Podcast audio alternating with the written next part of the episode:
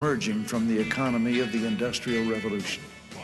An economy confined to and limited by the Earth's physical resources into the economy in mind, in which there are no bounds on human imagination, and the freedom to create is the most precious natural resource.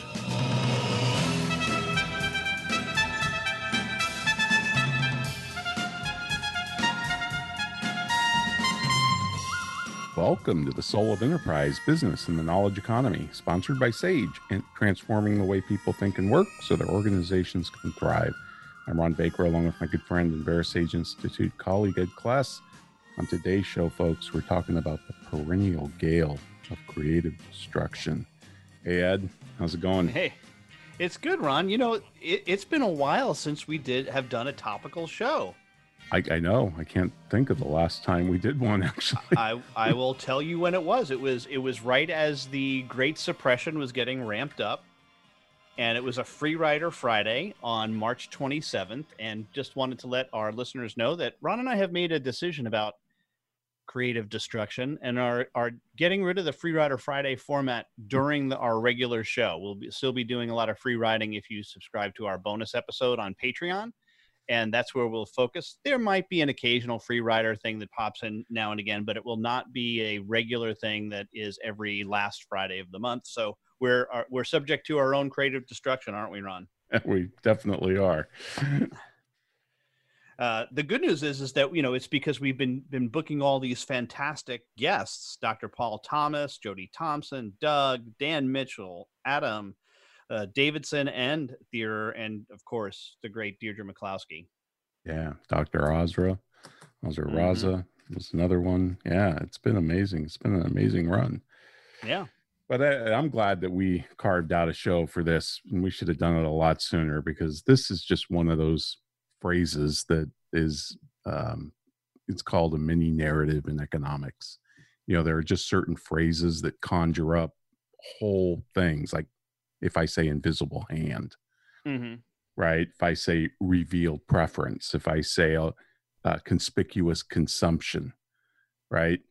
These Correct. these are things that that you know contain a lot of knowledge in a in a small amount of words.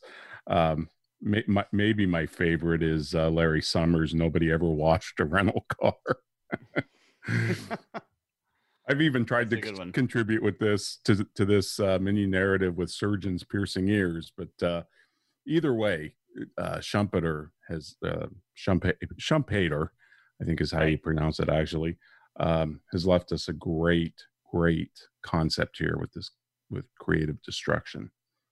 And I, I need to point out that the economist Werner Sombart uh, actually coined the phrase mm-hmm. but Schumpeter made it famous.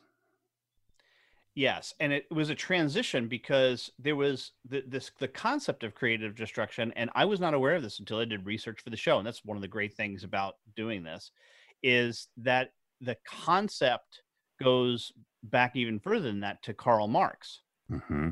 Yep. Where Karl Marx, although he did not use the specific term creative destruction, it was it was implied in a lot of his analysis. But what I think is most interesting is that he only really saw the destruction part, not yes. not the not the creative piece. So he got it right, but he got it exactly right for the wrong reason, and and that is because what he saw was is that that that capitalism would sow the seeds of its own destruction because it was all about increased and this is economic efficiency and doing thing better and and making sure that the uh, production schedules were met on a quicker basis.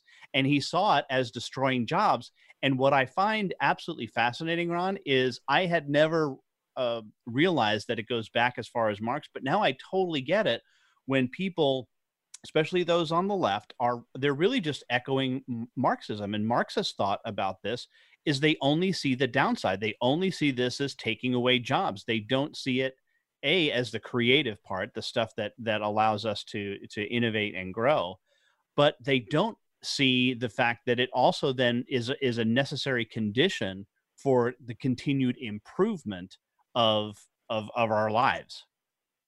Yeah, no, that's exactly right.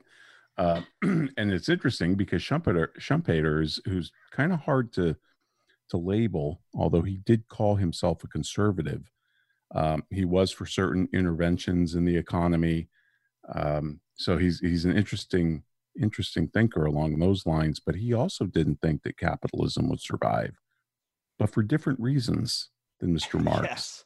Yes. Um, which is probably a whole nother show, Ed, to get into, you know, what, what Schumpeter thought and why he thought it and what he thought might replace it. But I, I did find it interesting that, um, you know, he, he, um, he used to love saying he enjoyed he, he enjoyed saying that he aspired to become the greatest economist horseman and lover in the world and then he said things were going things were not going well with the horses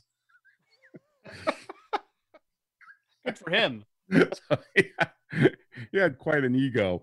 Um, uh-huh. But the first time he used the phrase was in 1942, and it was in his book, which I which I went and revisited uh, this morning, "Capitalism, Socialism, and Democracy," uh, which he wrote in 1942. It's his magnum opus, basically. And and look, it's I don't know if you've read this thing, but it's a it's a you want to talk about a hard read you know how we talk about Hayek not being a very quotable writer. Mm-hmm. Neither is this guy. Um, it it is brutal to find a, a, a pithy quote, uh, you know, or pithy line from him.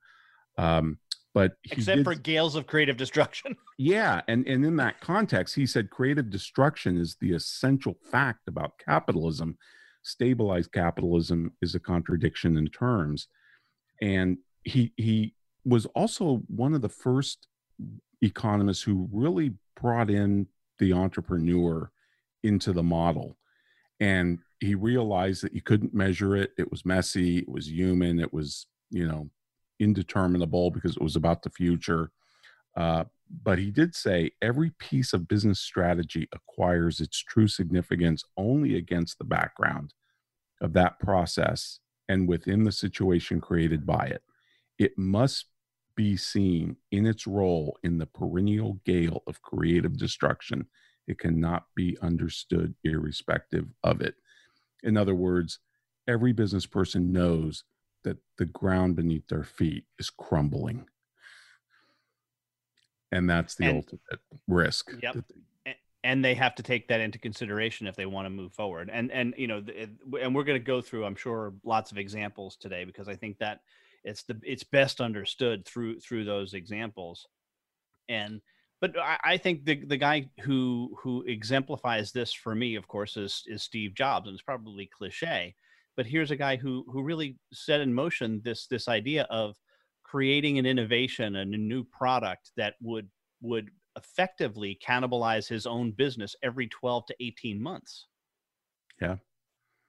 And and not only that he was a serial entrepreneur because he just kept doing it you know mm-hmm. in different industries as we've always talked about um yeah and and and the other great thing about schumpeter is he, he you know he's he's kind of to capitalism what freud was to the mind right he, he's someone whose ideas are just so ubiquitous um that we can't separate you know our thoughts from his almost Agreed. Well, and isn't it that one of the, the columnists in The Economist called called Schumpeter?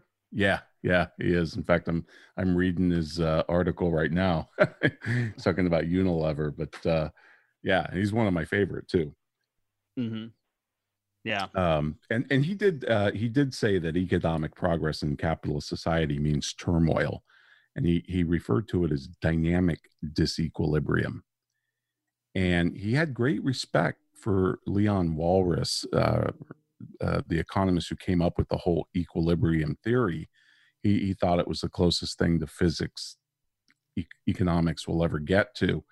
But he obviously didn't believe in equilibrium because markets just don't behave that way. Is they're they're dynamic disequilibrium, which I and I love that phrase too although try to explain that to people dynamic disequilibrium probably creative destruction is probably a little bit easier to get your mind around it is but but you know you're right about whether it's marx or even today's media the problem with the creative destruction is we can measure the destruction really well but the creativity tends to be incremental or not seen. It's part of that seen, not seen phenomenon. And that's really hard to deal with because when the factory closes, you know, and you can see the town, you know, uh, boarded up or whatever, that's visible.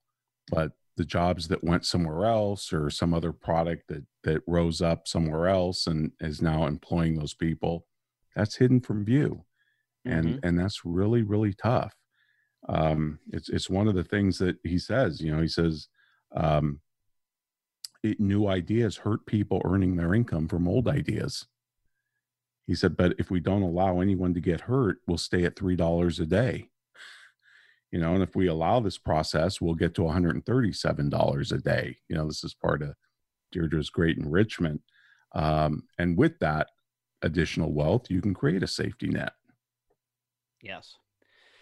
I, I think the easiest example when I when I try to explain this to people to to show is is to talk about agriculture and to say when the when the United States was founded, or let's just go to 1800 across the board, 1800, and and it ties in with M- McCloskey's date as well, is that 90, I think 96 percent, 95 percent of the people in the United States were involved in some way in farming. Well, yeah. by 1900, that was down to 40 percent. By 2000, it was down to three percent, and now it's right, uh, right around one percent. Yeah and yet food production continues to increase and we don't go oh what about all those farming jobs that we lost that yep. was was a big problem.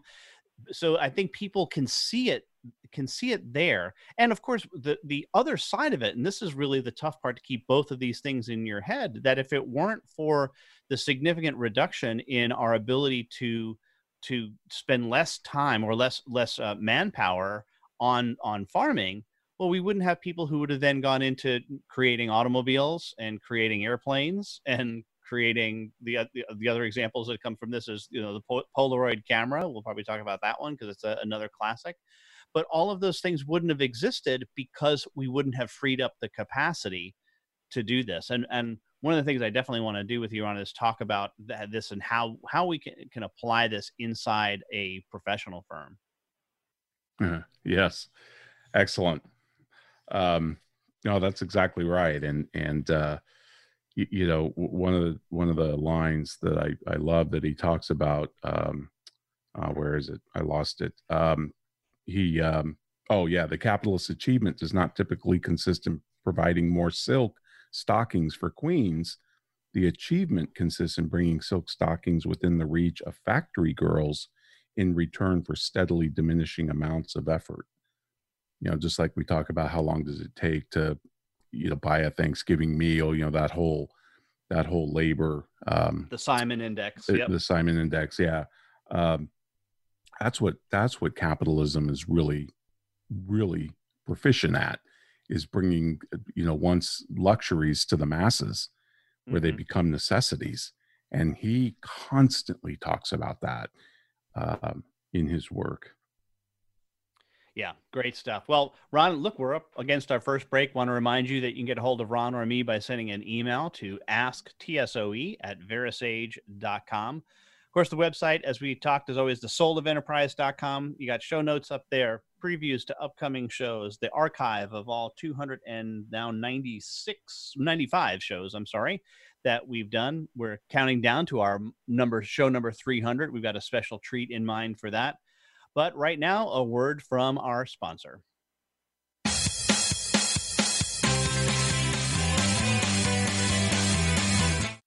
Become our friend on Facebook. Post your thoughts about our shows and network on our timeline. Visit facebook.com forward slash voice America. Sage provides accountants with compliance, reporting, and analytic solutions to do more for their clients. These solutions include education programs such as the Sage Accountants Network Client Advisory Service Program. This program delivers the tools to create, package, price, market, and deliver additional services to clients, increasing your profitability and delivering more value to your clients. Let Sage help you grow your business by visiting sageaccountantsnetwork.com. Have you ever read a book that changed your life? I sure have Have you ever listened to an advertisement for a book so many times that you question the existence of God? Me too. Hello, I'm Greg Kite. I recorded the advertisement for Ron and Ed's book, The Soul of Enterprise Dialogues on blah, blah, blah, whatever. And four years later, we're all tired of it, especially me. But thankfully, there's a solution. For just $10 a month, you never have to hear my voice again. For a commercial-free version of The Soul of Enterprise, go to patreon.com slash TSOE and subscribe now. We're always talking business. Talk to an expert. Call now toll free 866 472 5790. That's 866 472 5790. Voice America Business Network.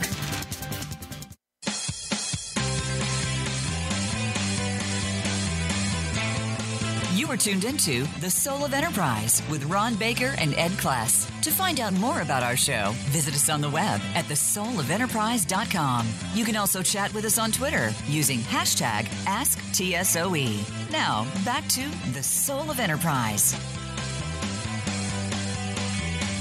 About the perennial gale of creative destruction. And Ed, you know, he, he's got that line new ideas hurt people earning their income from old ideas, which I just love. But this whole from three dollars a day to one hundred and thirty-seven dollars a day, that, which is a incredible leap in terms of wealth, standard of living for everybody across the globe, as we've seen. Uh, it, it, this wasn't achieved because of wage regulations or legislations or minimum wages or unions. Um, it, it, just doesn't have anything to do with it uh, because all of those things tend to preserve the old jobs, which actually inhibits prosperity. You know, like you said, if if those farmers hadn't been freed up to move to the factories to produce those other things, automobiles and a host of other uh, items, then there's no way we could have had the leaps in prosperity that we did. And that was also something that he pointed out. Uh, he also I said, I think that's an important point. I just want to spend a, a minute on that because uh, th- that leads to the whole conversation that we've had. Uh, you, you, should always ask compared to what, and uh, I'm, I'm, sure that people are saying, well, yeah, people left the left the, the the farms to go to those factories, those nasty factory jobs. Okay, you know, being a farmer was not uh, all that no. hunky dory back in the day either. no know? way. you know, no it way. wasn't like Talk it was now sitting on a it. right. Yeah. sitting on a, a, a, tractor moving stuff around. No, it didn't didn't quite work like that. Yeah. So, so it compared to what? So yes, were the were the, were the factories some in sometimes terrible conditions? Yes, absolutely. Child worker, terrible conditions. Yes, absolutely. But compared to what? It was like, oh, compared to today, the kids were sitting around playing Fortnite. No, that's not what they were doing. No, they were getting injured and killed from you know farm machinery and other things. Yeah, it was a it's a hard life, man. It's and uh, it's a lot longer than a ten hour, twelve hour factory shift or whatever, and it's not six days a week; it's seven days a week. Yeah, exactly. Um, exactly you know the other thing I, I love about Schumpeter is is he uh, he's given a talk to a business audience Ed and he says uh, uh, he says I'm not into remedies. He says I'm not running a drugstore. I have no pills to hand out no clear cut solutions for any practical problems that may arise so just kind of like the whole you know libertarians oh i'm a libertarian i don't do solutions. He, he had yeah. the same he had the same attitude. I just thought that was a great great line. Um, no it, it is because it because it, it is but it is what we often talk about which is there are no solutions there are trade-offs. Yep. And he didn't say it like that but he got close but i just love that i'm not running a drugstore i have no yeah. pills. The blue pill or the red pill, red pill uh, there you go Okay, so here we go. So in 1911, he laid out five types of innovation that define the entrepreneurial act. Now, think about this. 1911 you obviously introduce a new product right? That's mm-hmm. that's obvious now but ed that's the point. These seem obvious now. They weren't when he wrote them. Nobody had even put a framework around something like this. There was no drucker yet you know? There were no business books. So introduce a new product a new method of production, opening up a new market, new source of supply for raw materials, or carrying out new organizations or, or new types of organization of any industry. In other words, we'd say business model today, mm-hmm. Mm-hmm. changing the business model. He nailed this in 1911 and it was not obvious at the time. It's it, it's really obvious today, mm-hmm. but it mm-hmm. wasn't back then. Uh, and one of the interesting thing is, is if you look at a company like Michelin, when they started producing radial tires, which was you know a big improvement in tire technology in the mm-hmm. 1940s, that basically ended Akron's reign, you know Akron, Ohio's reign as the rubber capital. And it killed off five tire companies except Goodyear. Goodyear was left standing. But that was a huge shock of creative destruction.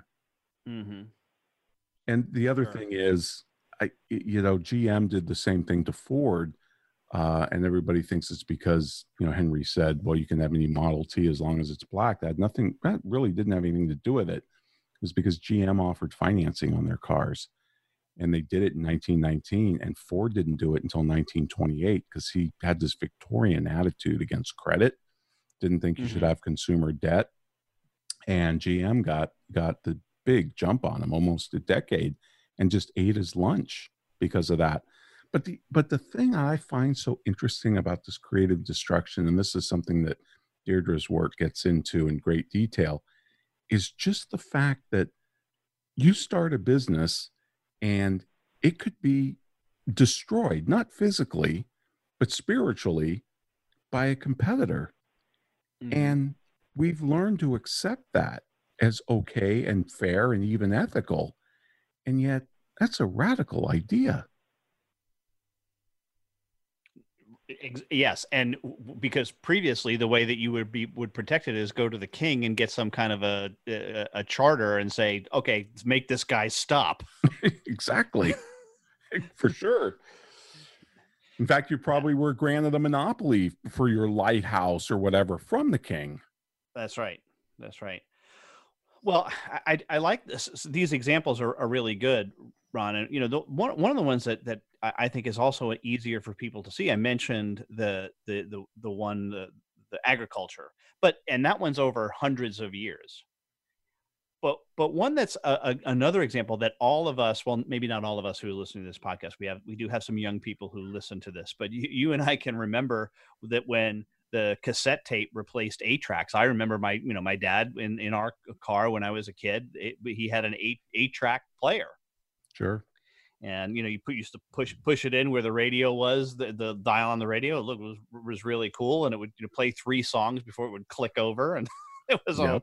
all and and those tapes were were horribly susceptible to breakage yep. and if, if you played it 20 times you were pretty much done uh, because it's a it's a really interesting thing that if you ever took one of those suckers apart the way that it has to to to to roll itself up and then play itself out Right, right. Different way. It was really, it was, I think it was actually a huge Mobius strip, which you can look that up in, in math. But so the cassette tape replaced that, which of course in turn was replaced by the compact disc, which of course was in turn uh, undercut by downloads of into MP3 players, which now is com- that's being usurped by by web streaming. Absolutely. And you know, so here here's an example of something that has continued to make things better and what I eh, just just love about this is just think about the the the, the choices we now have in music. And yes, people are not dropping albums and making millions and millions of dollars on on albums the way they used to. And the record companies and well who also made millions and oftentimes ripped the, the artists off in, in really i think some pretty bad contracts that they had.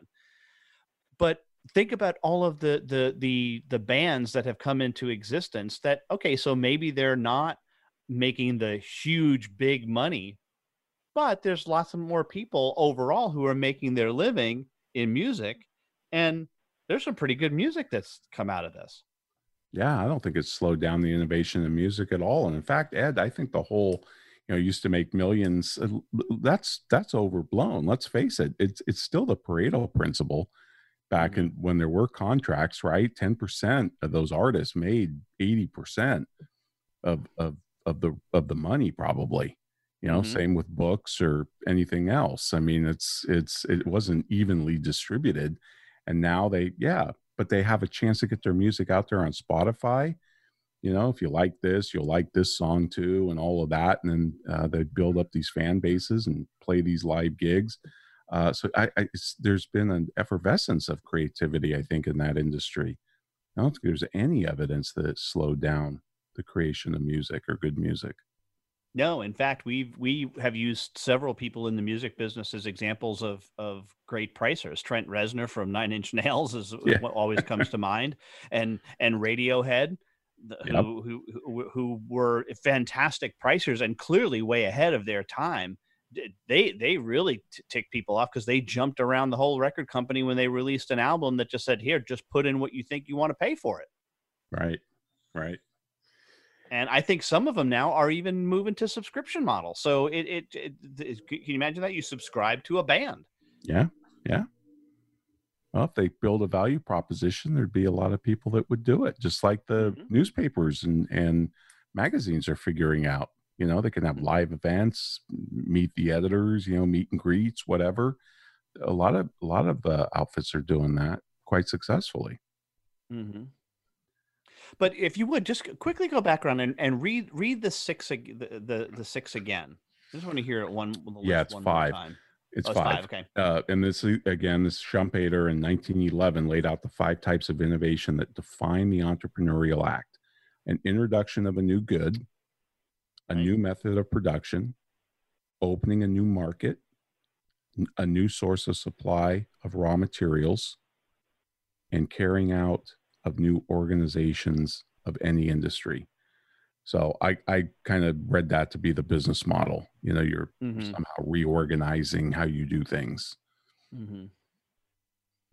Yeah, some really interesting stuff there. Well, and from Ron, 1911, that's pretty impressive.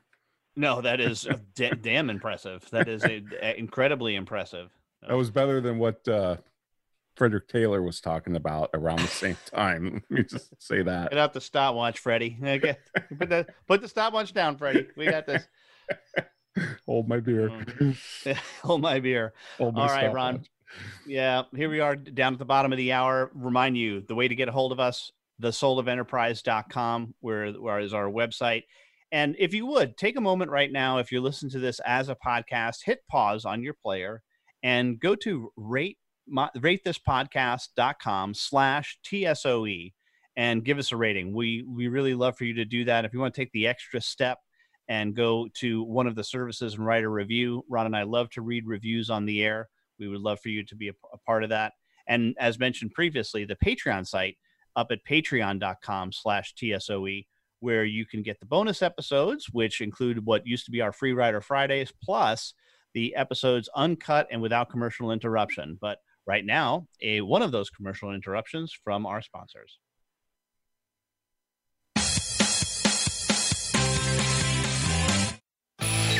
The future of online TV is here. View exclusive content from your favorite talk radio hosts and new programs that you can't see anywhere else. Visit VoiceAmerica.tv today. Sage provides accountants with compliance, reporting, and analytic solutions to do more for their clients. These solutions include education programs such as the Sage Accountants Network Client Advisory Service Program. This program delivers the tools to create, package, price, market, and deliver additional services to clients, increasing your profitability and delivering more value to your clients. Let Sage help you grow your business by visiting sageaccountantsnetwork.com. Have you ever listened to an online radio show that changed your life? I'm required to say that I have. Have you ever stopped listening to an online radio show because the commercials were mind numbingly repetitive? Of course you haven't, because you're here right now. Look, you don't have to listen to me anymore. There's a commercial free version of this show, and it only costs $10 a month. And for $15 a month, you get no commercials plus bonus content. Go to patreon.com slash TSOE, subscribe now, and be free. You're worth it. From the boardroom to you, Voice America Business Network.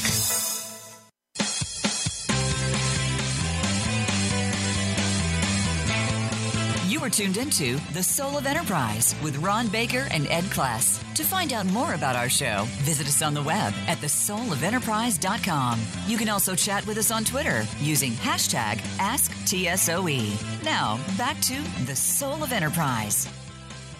Welcome back, everybody. We're talking about the perennial gale of creative destruction. And Ed, one of the interesting books I read on this topic because I heard him on Russ Roberts' show was uh, from Arthur Diamond Jr. And he wrote a book called Openness to Creative Destruction Sustaining Innovative Dynamism. And that's kind of his preferred term for capitalism, innovative mm-hmm. dy- dynamism. Uh, and he said in, in the course of writing that book and exploring creative destruction, and he profiles a lot of different entrepreneurs and industries, you know, where this happened. He said he had two epiphanies. Um, innovative dynamism can give consumers both lower prices and new goods. And I think, you know, Schumpeter came to the same conclusion, but it also, uh, consumers and workers benefit in other words, it's not just, it doesn't harm the worker for all the reasons we've talked about, right? The farmers went to the factories and were more productive and earned a higher wage over time. Uh, but one of the other things he talks about is the whole concept that innovation or invention is inevitable, right? And we hear this, even Matt Ridley has said this, you know, that if Edison hadn't invented the light bulb, many others would have right? Mm-hmm. And he doesn't buy this so much. He he realizes the light bulb that probably you know the time was ripe. It was going to happen if Edison hadn't been able to do it. But it's still usually driven by some type of maniac, you know, monomaniac that's just hmm. totally focused on on bringing it to market and finding uh, the price point that works and all of that. Um, but but one thing he says is, but wait a minute, there's nothing inevitable about this. Bad government and bad policies can shut it down. And he cites China, you know, and, and how its culture valued credential civil service over entrepreneurship. And then he then he cites, and I'd never heard seen Kevin Kelly write this, but the guy from Wired once argued that innovation is so inevitable that no Marxist could slow it. But Diamond points out, but under Stalin, that's exactly what happened. You know it can it can be stopped. This that be for all the reasons we've discussed the destruction is visible it's not liked people don't like not being able to make money off their old ideas. Uh, you really have to you really have to embrace an unpredictable future to embrace the consequences of creative destruction you know uh, uh, somebody said i forget the entrepreneur who said this he said but necessity is not the mother of invention. You are. Yes i, I agree. The the i think we do have to acknowledge that in the sh- in the short run there there are real costs to to to people and sometimes individual lives. Let's let's take oh, the sure. example of uber and and and taxi cabs especially with regard to say new york city Yep. Where where those those medallions were uh, it was a million dollars to purchase one. I mean, if you actually wanted to own a, a cab, one of the yellow cabs, I, I, think people would mortgage their houses or take out long term loans. Absolutely. And within with, within a relatively short period of time, they they became almost worthless or significantly went went from near a million to I think way way less than that. They did. Right? And but let's point out that the medallion owners were rarely the drivers. Correct. they were different different people. yes. Yes. Yeah. But but there's there is still a, a point there to to note that that it it, it hurts people, right? These innovations yep. do hurt people. But what are you going to do? Are you going to say, well, and and you know, various cities, including Austin, Texas, which I never understood because it was such a technology technology savvy city outright banned Uber or created laws that made it so that you had to call and wait 15 or 20 minutes before they somebody was picked up. I mean, it was just, you know, that stupid. Now, fortunately, these things were have been overturned, but you can through really bad policy create a situation where you don't allow this force to happen and the protectionism will rule the day and that's that's that is the the death knell for the economy. Right because that'll keep you back in that three dollars per day and not let you get to 137 and i think you know schumpeter's point was well just allow this process to unfold. Sure you're going to have winners and losers but have a safety net for the losers. Mm-hmm. which is only allowed because we have allowed creative destruction to take place for so long. Yep that we have the wealth to do that. This is the argument that we we have have made on a couple of the bonus shows that we've done that the great suppression that we are in right now has only been enabled because we have the wealth to be able to do it. We 30 years ago, 40 years ago, we didn't do this with the, the what was called the Hong Kong flu in, in 1969 and 70. We did not do this, and no, it was way worse. Yep.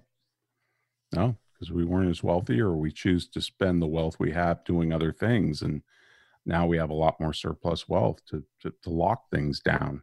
Just mm-hmm. yeah and and it doesn't get the credit that it deserves you know? It really doesn't. Wealth no. does explain a lot of things as you know i know i know uh, stossel has written a lot about that. Certainly thomas sowell has written about that. You know like when you know why does an earthquake destroy uh, so many uh, much property damage and and kill many more people in a poorer country than in a richer one mm-hmm. you know it's wealth. Yep. Well and even even something like the the, the kuznets curve right which which those of you not familiar with it says that it's only through the creation of wealth and we, we reach a certain threshold that we begin to care about the environment. And one great example of this that is in a in a couple of uh, the the videos that I watched about this concept is for roses have always been very very popular in the United States and during all seasons, not not just February 14th, but even then, fewer and fewer p- places could produce roses in the United States, and what you had to have was a hothouse in order to be able to create these things. Well, w- what has happened since we've opened up to globalization is n- now these the roses are grown in lots of different places and are flown in. And you might say, well, that's terrible. We're flying these roses in on airplanes. Yes, but consider that compared to what? Compared to a keeping a, the energy to keep a, a hot house in in I don't know New England or Minnesota operative to grow roses so that you can have lo- roses locally eh, during during Valentine's Day. How how much energy was that using? Yeah, no, it's exactly right. And I'll tell you, I have a uh, good friend of the family uh, that is in that market, the, the flower market and and roses and and uh, you know they get up early they're like chefs you know they're at the market at like 4 a.m mm-hmm. uh, and that is a complex market ed you would not believe how complex it is future oh, prices sure it is and, mm-hmm. it's just and the distribution channels and just oh and trying to smooth out the demand and get the the roses where they're supposed to be or where the demand is it is incredibly complex and it just comes off flawlessly. Mm-hmm. Well, just walking into your local Kroger and having the ability to purchase flowers there. That that when I was growing up, you didn't buy flowers in your at your at your grocery store. Yeah. you you could buy seeds. That, that was probably the extent of it. Maybe no, a little have... little potted plant, but of course, you have to have a license if you want somebody to arrange them for you. That person oh, has to, well, you know, because yes. you know the, that flower arranging could be damaging to the public. Ron, if this somebody does it takes you know those wires, man. If you don't know how to properly wrap the the roses in those wires, you could really harm somebody. so Ed, you you know you mentioned we should pull this down into the firm level. Talk about this at the at the micro level of a business or a professional firm. Let's do that. Okay. Um, W- one interesting thing, Warren Buffett, and you've probably seen this in various things, and I don't know if this was one in one of his famous mm-hmm. shareholder letters or in a speech he did, but he popularized this term moat, you know, shielding yourself from competition by building a mm-hmm. moat around your business and thereby creating a sustainable competitive advantage. And he laid out eight ways to do that and you, all of these are going to be very familiar to our listeners. We we talk about most of them all the time. The first way is intellectual property right? You can have patents and copyrights and all of that. You can have specialized skills or business processes that that you use that maybe others can't or don't. Uh, you have exclusive access to relationships, data, or cheap materials. So your social capital, your structural capital is different. You have strong, trusted brand, which is a big moat, which is why mm-hmm. Warren Buffett likes brands like Coca-Cola and Apple and you know other major brands like that. You have substantial control of a distribution channel. You have a team of people uniquely qualified to solve particular problems.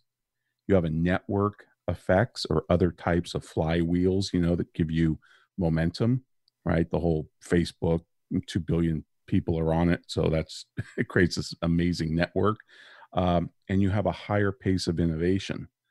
And those are his kind of eight things to build a moat. And that can certainly shield you from, uh, from this creative destruction, but only until it can't, right? Yeah.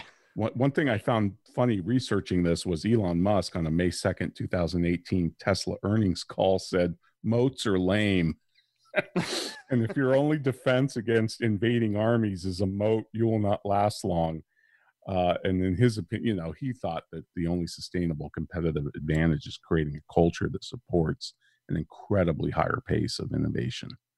Mm-hmm which was well that was yeah it, that, that goes, was goes that was yeah it was his last point yeah yeah but it, it, the it's out out innovating i think that's that's uh champy ha- hammer and champy right they they talk about the the only sustainable competitive advantage is out innovating your competition right but you know you think about those eight things that buffett laid out mm-hmm. and again you know intellectual property and uh pace of innovation strong trusted brand you know what? Eastman Kodak had all these things. They even had incredible innovation because they had incredible profits, which funded. They had a, a very large R and D budget, um, and in fact, they invented the first digital camera back in 1975. But the timing wasn't right for digital photography back then, right? There wasn't this this uh, whether you want to call it an ecosystem. I know you hate that term, uh, but you know, the the technology just wasn't there yet uh, for this thing to catch on. And even as late as 1999, Kodak had a 27% share in the digital camera space. But of course, once the iPhone came out by 2012, they filed bankruptcy. Yeah. And, you know, Daniel Kahneman has this theory called theory induced blindness which you know it leads us to see what our theories predict rather than what is actually in front of us and we, how many times have we seen this? You know kodak only looking at film or um, uh, who was a xerox PARC, uh, part of xerox saying well h- how could we possibly monetize the computer? There's no there's no copy meter on it. You know? We yeah. we just get so trapped in our own theories, our own business models, and we we can't see what's in front of us. No, it's a and it's a huge problem. Wow, what what a topic, Ron! This is going to be fun. We'll we'll we'll take you home with maybe t- applying this more to individual firms and what you potentially can do to make it work in your organization. How can you can create th- some of those moats, or even become a creative destructionaire yourself. But want to remind you that you can get a hold of Ron or me by sending that email to asktsoe at verasage.com. We'd love for you to go out and not only give us a rating, but a review on iTunes or wherever you listen to this podcast. And we love to read them on the air. So please do that as well.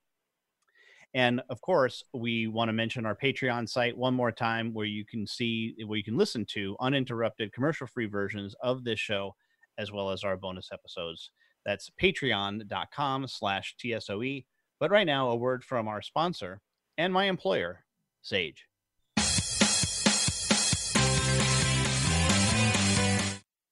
Follow us on Twitter at VoiceAmericaTRN. Get the lowdown on guests, new shows, and your favorites. That's VoiceAmericaTRN. Sage provides accountants with compliance, reporting, and analytic solutions to do more for their clients. These solutions include education programs such as the Sage Accountants Network Client Advisory Service Program, This program delivers the tools to create, package, price, market, and deliver additional services to clients, increasing your profitability and delivering more value to your clients. Let Sage help you grow your business by visiting sageaccountantsnetwork.com. Have you ever been so annoyed by a commercial for a $5 ebook that you were willing to pay $10 to never hear it again? I sure have. Hello, I'm Greg Kite. Over the last several years, you've come to hate me, and I hate me too. By now, you know that for $5, you can get a copy of Ron and Ed's book. What you might not know is for twice that much every month for forever, you can stop hearing me plug Ron and Ed's book, which totally makes sense, like the Diamond Water Paradox. Go to patreon.com slash TSOE and subscribe today. Please, for the love of God, make it stop! When it comes to business, you'll find the experts here. Voice America Business Network.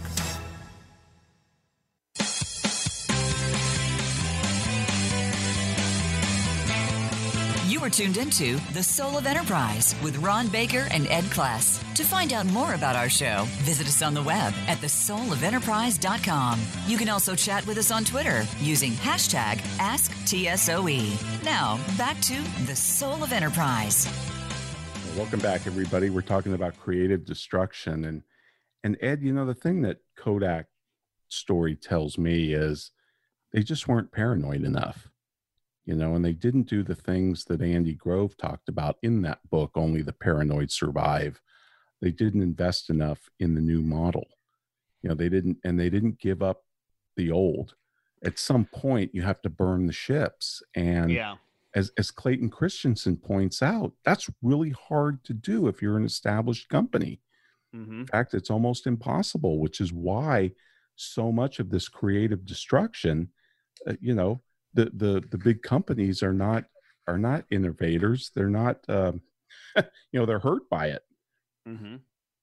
Well, it, it it it goes to the the thinking about you know cash is cash is king, cash cow, and when you've got cash coming in because of a certain product, you gotta you, you want to con- continue to ride that horse if you can, and. I, you know, I, I think what, what's so amazing about this, Ron, is how important the notion of the application of subscription model is to every business because the subscription model f- forces you to innovate inside your organization. You have to come up with constantly new things that are going to be appealing to those that you already serve yeah. which is which which why it's so wonderful like with netflix and amazon prime and all of the new content that they're constantly after and and serving out to us without increasing the price. You know, the new new season of Ozark comes out. They're not like, oh, it's another buck for you to live to to, to watch it. yeah, no, and you know, even as much as we're champions of of the subscription model, I know that too is subject to creative destruction. And the companies operating on that model are going to be subject to creative destruction because others are going to come along and offer a better value proposition. Mm-hmm you know and maybe even even it's go back go back to a different value proposition with a slightly different twist and and i think this is one of the things that's really interesting like when you when you read schumpeter and and just other economists too uh, versus say reading business books or management consultants you, you know is it necessary is it necessarily tragic for a firm to die? No. Economists have never thought that. You know mm-hmm. they they like to see that that dynamic disequilibrium but management consultants you know good to great built to last. No i don't want to i don't want to live in an economy where these companies last forever. I have no nostalgia for telephone operator jobs or bowling pin setter jobs. You know this is absurd this this this process is how we advance. Mm-hmm. Just just one note on on the whole camera thing and i think that this is pretty interesting but we we there's been a recent resurgence. In fact my daughter has one of the the polaroid camera. Mm-hmm.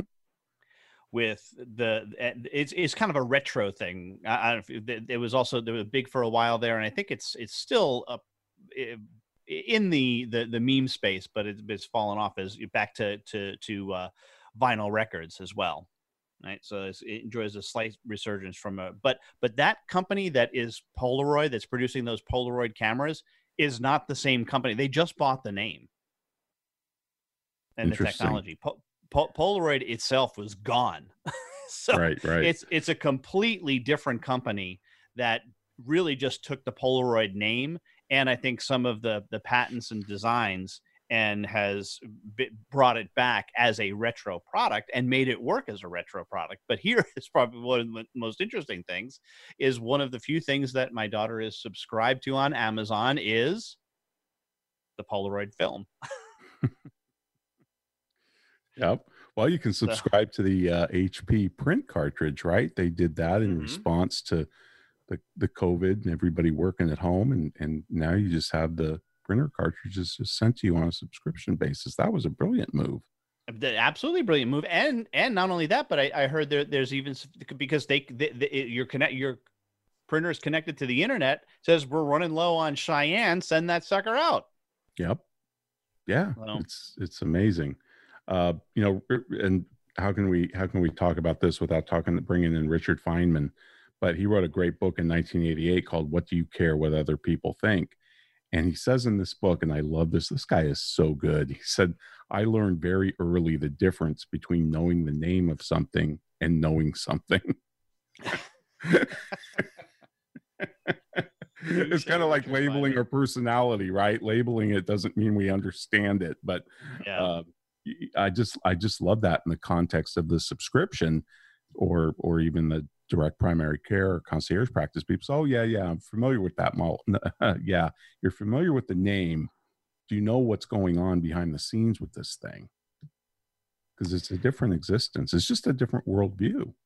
It is a different worldview and what i've really found is in conversations that i've had over the last two weeks is how even people who i thought understood subscription don't understand subscription.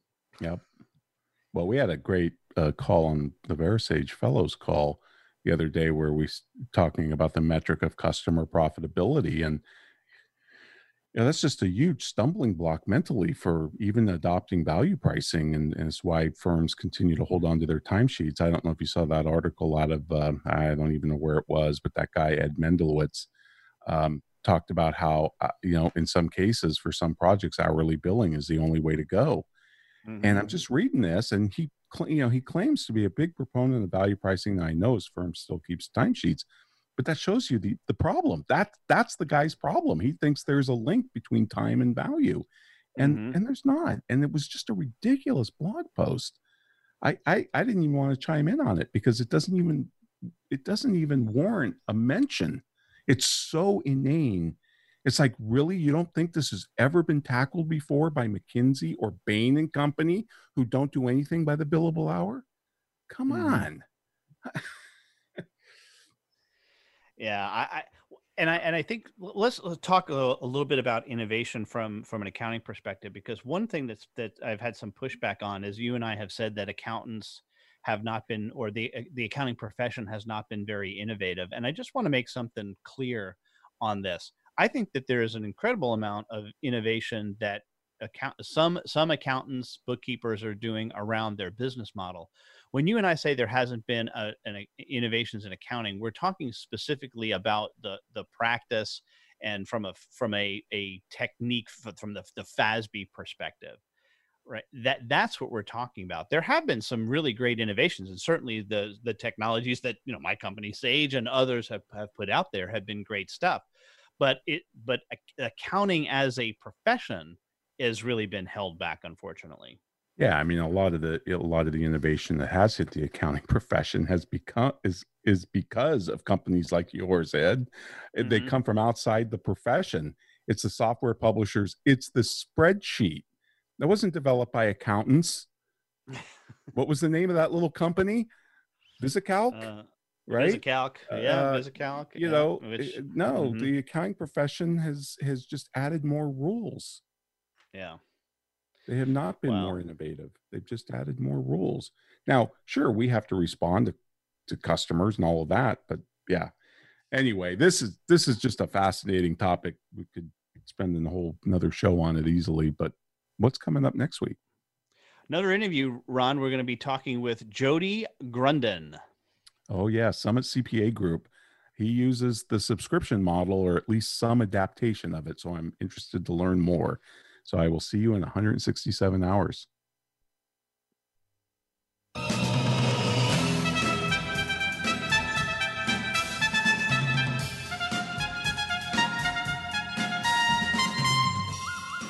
This has been the Soul of Enterprise Business and the Knowledge Economy, sponsored by Sage, transforming the way people think and work so their organizations can thrive. Join us next week, folks, on Friday at 1 p.m. Pacific time. In the meantime, check us out at thesoulofenterprise.com for full show notes. And if you want to contact Ed or me, send us an email to asktsoe at verasage.com. Thanks for listening, folks. Have a great weekend.